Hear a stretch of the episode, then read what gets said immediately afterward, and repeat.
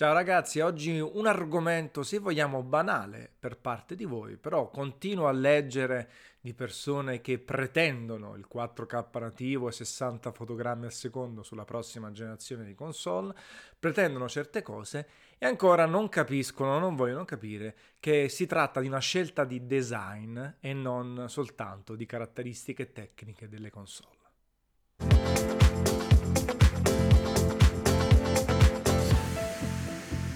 È chiaro che con l'arrivo di una nuova generazione di console la potenza a disposizione da parte degli sviluppatori aumenta e quindi si possono fare cose più fighe, più impressionanti rispetto all'attuale generazione. Non soltanto dal punto di vista puramente tecnologico, tecnico, ma anche da quello sonoro, che spesso e volentieri viene sottovalutato, e da situazioni che possono andare a impattare sul gameplay. No?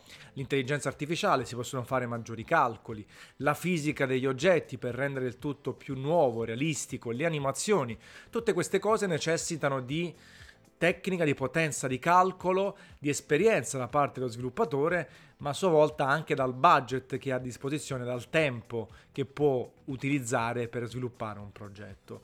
E queste, tutte queste cose concorrono insieme per rendere chiaramente le generazioni successive di console sempre più impressionanti dal punto di vista tecnico di impatto, perché purtroppo direi certe volte è l'impatto che fa spesso e volentieri un gioco. Le persone si fermano al super comparto grafico, ignorando talvolta quelle chicche di gameplay, quella qualità di gameplay che invece dovrebbe essere sempre presa in considerazione. Chiaramente non è sempre così. Nintendo sul gameplay ci ha fatto una fortuna perché ha sempre utilizzato, soprattutto negli ultime generazioni, console non proprio potenti tecnicamente, no, eh, perlomeno in relazione a quelle della concorrenza, ma è riuscita fuori a tirare eh, dei capolavori di gameplay, di divertimento, senza per forza andare a creare miliardi di poligoni, super grafica, impatto devastante. Fatto sta che poi c'è la PC Master Race, giustamente la rincorsa continua a sfornare nuove schede video che in realtà ehm, rappresentano secondo me un, un, fattore positivo perché il progresso tecnologico avviene anche con la sperimentazione, avviene con il rinnovamento anche quando non è necessario. La stessa cosa per i cellulari, no? che prendo a fare il nuovo iPhone, il nuovo Galaxy S, il nuovo Pixel, va benissimo con un cellulare che costa un terzo e faccio le stesse cose. Certo, però spingere al top anche per una nicchia di mercato ridotta permette a tutti quanti di avanzare dal punto di vista del progresso tecnologico e in realtà di abbassare anche i prezzi perché il cellulare Android da 300 euro sta così perché ce n'è uno da 1500 super potente e quello da 1500 costerà tra qualche anno 400 o comunque un cellulare dalle caratteristiche simili appena immesso sul mercato grazie al fatto che si va sempre oltre.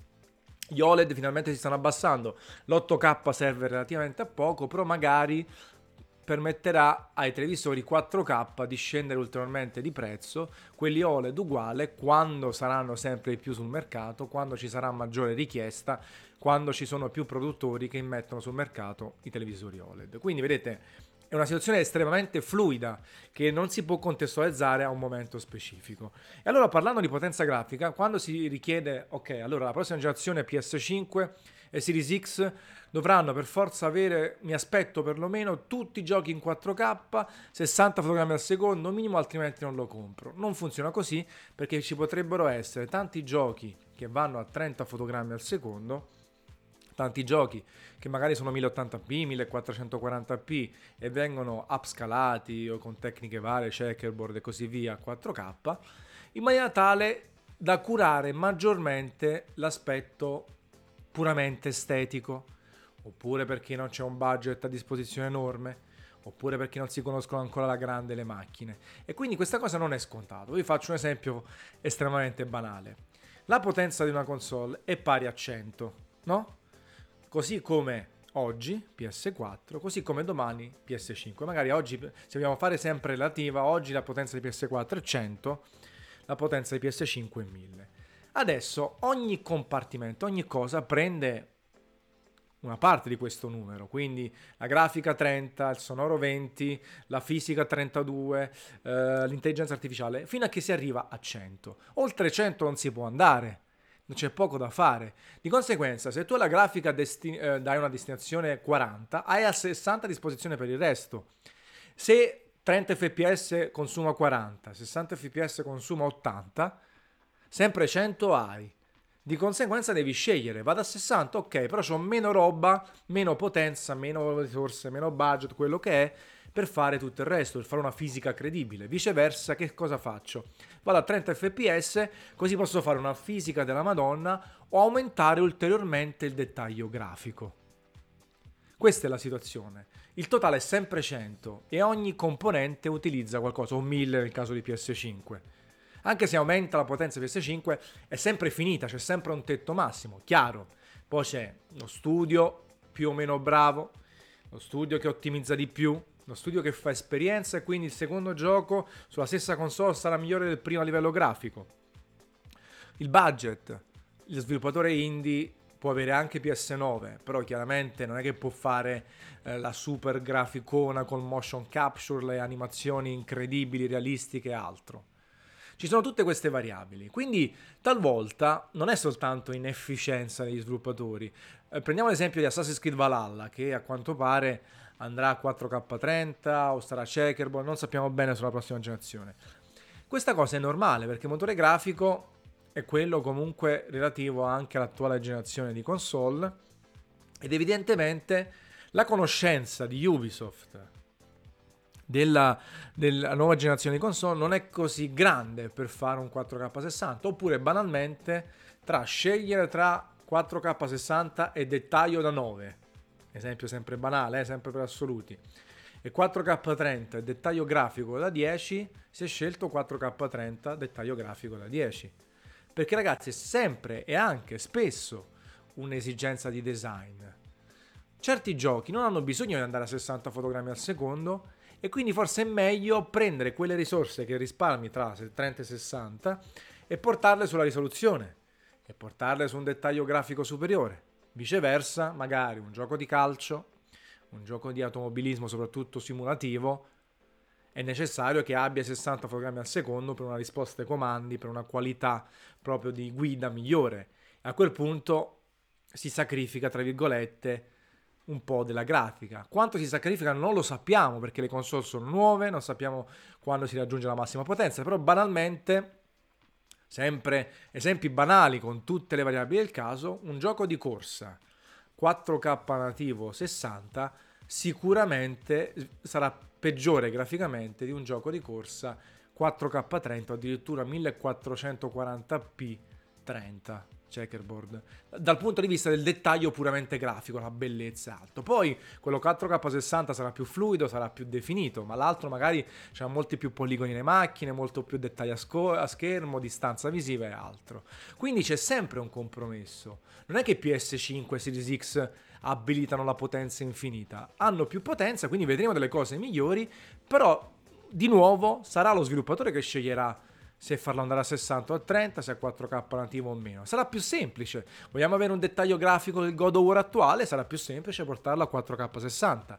Ma se God of War 2 avrà un dettaglio grafico nettamente superiore a God of War 1, il reboot, è chiaro che non è scontato che vada a 60 o 4K nativi perché usa un dettaglio grafico ancora superiore. E questo che talvolta uno non si rende conto, soprattutto i giocatori un po' più giovani eh, e meno smaliziati con la tecnica. Poi ripeto, ottimizzazioni, conoscenza nel mezzo, i soldi che ci butti dentro, il tempo che hai a disposizione per migliorare ulteriormente il tuo, lib- il tuo videogioco, è chiaro che poi fanno la differenza. Un Naughty Dog è più bravo di uno sviluppatore indie a ottenere prestazioni massime sia grafiche che di fluidità che di definizione. Ci mancherebbe perché ci vogliono soldi, tempo che quello che non hanno tutti quanti. Poi sono sviluppatori meno talentuosi, meno bravi, che fanno il compitino, ci mancherebbe. Però ripeto, è chiaro, da Gran Turismo 7 vogliamo 60 fps innanzitutto, poi vorremmo anche 4K, così come la Forza Motorsport. Da un'avventura grafica, ni. Vediamo. The Witcher 4, ni se The Witcher 4 deve andare a 60 e poi sacrificare un comparto incredibile, i tramonti, le luci o altro, non lo so, ci penso se voglio il 4K60 su The Witcher 4. Poi chiaro, se si gioca su PC, si è abituati meglio, soprattutto quelli che spendono un sacco di soldi per il PC. Perché sul PC va tutto a 60 fps? Banalmente perché non c'è il limite superiore. Uno sviluppa il videogioco che deve girare su tanti hardware, quindi non è che può renderlo super super esoso al massimo se non sei Crisis. Di conseguenza se deve girare anche su una 1060, per quanto è scalabile, mettendogli sopra una 2080 Ti vai a 60 fps puoi potenziare i dettagli a ultra andare a 60 fps perché è come se non andesse a rompere completamente il paradigma rispetto alla console. La console è un hardware fatto e finito con dei limiti si cerca di sfruttarla al massimo quasi da subito. Di conseguenza si raggiunge tra virgolette velocemente il picco. Su PC no perché oggi c'è una 2080 Ti quindi uno fa il videogioco a ultra va a 60 fps 4k poi esce un nuovo gioco che fa fatica, poi esce la 3080 e quindi spacca tutto, molto più potente, e quel motore grafico che comunque deve girare anche su schede grafiche inferiori, su PC inferiori, chiaramente reagisce benissimo e va a 120, 150, 200 fotogrammi al secondo. Questa è la situazione, è come se i giochi PS4 venissero adattati a PS5 senza modifiche. È chiaro che potrebbero andare tranquillamente a 4K 60 perché se su, su, PS4 vanno a 1080p 30, 60, 4K checkerboard 30, 60, buttandoci dentro una potenza della PS5 che è 3-4 volte superiore, se non di più rispetto alla PS4 normale, è chiaro che puoi fare 4K 60. Ma se vuoi alzare contestualmente il dettaglio grafico, le soluzioni tecnologiche, le soluzioni che stanno alle spalle della pura grafica, se vuoi fare un open world ancora più grande c'è bisogno di calcolo. Se vuoi eliminare i caricamenti devi sviluppare in una certa maniera. Eh, se vuoi fare una fisica incredibile, intelligenza artificiale, più nemici su schermo, distanza visiva superiore, superiore ci vuole più potenza di calcolo e vedete che si finisce anche il 1000 della PS5 facilmente. Questa è la situazione. E allora non bisogna lamentarsi, è chiaro, andando avanti nel corso del tempo, quando eravamo su PS1, i primi giochi 3D, sti cavoli, se andavano a 10, 15, 20, 25 frame al secondo, no, la novità del 3D, tutte le prime cose, una console relativamente limitata con tante cose, si stava scoprendo come sviluppare, ci sta. È chiaro che adesso crescendo, su questo sono d'accordo, nel 2020-2021 eh, faccio più fatica a avere rallentamenti, ma infatti già su PS4 e Xbox One tanti giochi ormai non rallentano più si preferisce 30 per avere una stabilità al di là di qualche opzione per il frame rate sbloccato. È chiaro che non siamo più nella situazione di Shadow of the Colossus per PS2, al quale gli ho dato 96 e andava a 15, 20, 25, talvolta a 30 fotogrammi secondo. Se fosse uscito oggi non avrei tollerato un gioco del genere, per quanto bellissimo, a 20 frame, perché ormai ci siamo abituati a avere una risposta ai comandi superiore. E quindi è chiaro che sarebbe bellissimo avere tutto a 4K nativo e tutto a 60. Questa cosa non sarà possibile, ma Uncharted 4 ci ha insegnato che 30 fotogrammi al secondo, un buon motion blur, un dettaglio grafico incredibile, possono essere assolutamente tollerabili. L'importante è magari non vedere eh, Uncharted 4 anche a 60. Per farvi un esempio banale, vi ricordate quando è uscita la remaster di The Last of Us? È chiaro che adesso era, è complesso giocarlo a 30 se c'è anche l'opzione 60, perché effettivamente lo giochi un po' a 60, lo giochi un po' a 30 e dici cacchio, però a 60 è più figo, nonostante a 30 abbia le ombre superiori a qualche dettaglio, ma è l'impatto dei 60 versus ombre migliori non regge, vincono, vincono 60, quindi certe volte anche l'ignoranza che ci dà una mano. E perciò adesso siamo meno tolleranti sui, sui, rallentamenti perché sappiamo quanto è più figo un gioco fluido. Lo sapevamo di meno ai tempi di PS1 i consolari ovviamente sto parlando. Così come sappiamo che Forza Motorsport non vorremmo mai giocarlo a 30 perché sappiamo quanto è figo a 60 ma Forza Horizon su console tranne uh, One X o su PC a 30 l'abbiamo giocato senza batter ciglio senza lamentarci particolarmente questa è la situazione. Poi vediamo, ecco, sarebbe bello avere tutto 4K60, ma vorrei anche delle robe incredibili graficamente che purtroppo a 4K60 non ci possono andare. Vediamo il motore grafico, la Real Engine 5, che a quanto pare va a 1440p, upscalato e non c'è il ray tracing. A parte che il ray tracing è una cosa introdotta da Nvidia che ha un costo enorme in termini di potenza di calcolo, e quindi non è sempre detto che per forza tutti i giochi devono avere ray tracing. Anche lì, se il ray tracing dimezza le prestazioni, parliamone. Ci conviene dimezzare le prestazioni avere il ray tracing anche su Series X, perché così, per quanto lo supporta, significa che poi c'è un compromesso da un'altra parte. Oppure forse è meglio puntare sui 60 fps, sul super dettaglio ed evitare il ray tracing facendo un altro sistema di illuminazione comunque competente, di qualità. Scelte di design, ragazzi, scelte dello sviluppatore, target. Alcuni giochi vendono per la super grafica, altri giochi per la fluidità, altri giochi per il gameplay. E ricordiamoci un'altra cosa. La potenza è nulla senza il controllo. In realtà, dopo avervi fatto questo pippone sulla tecnica, sono tra quelli che che si fanno impressionare dalla super grafica, ma soprattutto quando è supportata dal livello artistico. Per me il livello artistico, l'arte, il design proprio estetico di un videogioco è fondamentale. Vediamo il nuovo Paper Mario per Nintendo Switch, quanto è delizioso, quanto è bello graficamente, quanto è povero tecnicamente. Lo stesso Uncharted, ha dei paesaggi bellissimi, tratti morbidi, le piante, altro. Se non avesse avuto un bel comparto artistico sarebbe stato bello tecnicamente ma arido. Come tanti giochi con la Real Engine 3 lo erano, tutte delle copie carbone sbiadite di Gears of War. Allora, fino a un certo punto, un comparto artistico può esaltare pesantemente un comparto tecnico di qualità o può salvare un gioco che non brilla dal punto di vista poligonale o altro. Al di là poi del cel shading e di queste tecniche estreme o della pixel art che può fare comunque delle cose fantastiche, il comparto artistico per me è tutto. Un gioco graficamente bello, diventa meraviglioso col comparto artistico. Vediamo i Final Fantasy, vediamo i giapponesi, ma vediamo Nintendo che ha il suo modo di fare. Mario Odyssey va a 60 fps, grande scelta, perché è un platform con grande precisione ed è super colorato, super bello. E, e, dal punto di vista dei colori, delle scelte stilistiche, delle scelte artistiche o altro, va a sopperire chiaramente un hardware inferiore nettamente a PS4 Pro Xbox Series, eh, One X, parlando di questa generazione ma comunque è un bel vedere. Se io guardo Mario Odyssey non posso dire che è un brutto gioco. Non faccio il fenomeno versus PC Master Race, eh, Crisis 3 Ultra 4K e così via. O qualcosa di più recente. È importante questa cosa, quindi meno pip. Poi chiaro, l'hardware, il, um, i teraflops, il uh, graficone, risoluzioni, frame rate sono punti a favore nella console war, nelle discussioni, nella scelta di taluni videogiocatori. Ma se siete veramente appassionati, allora questa cosa arriva subito dopo. Più importante il gameplay, più importante anche il sonoro, che è fondamentale per farci ricordare i videogiochi. Questo ne ho parlato diverse volte.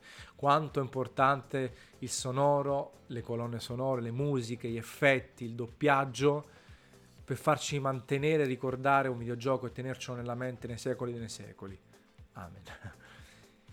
E poi il graficone. E non è che perché dovete essere tutti nintendari, eh, perché si può essere PCisti, tutto. Anche lo strategico. Quanta gente gioca in strategici che hanno un comparto tecnico pari a zero? O comunque molto banale. Quindi questo è importante. Basta, non mi fate più sentire. Eh, però la prossima generazione deve avere 4K60.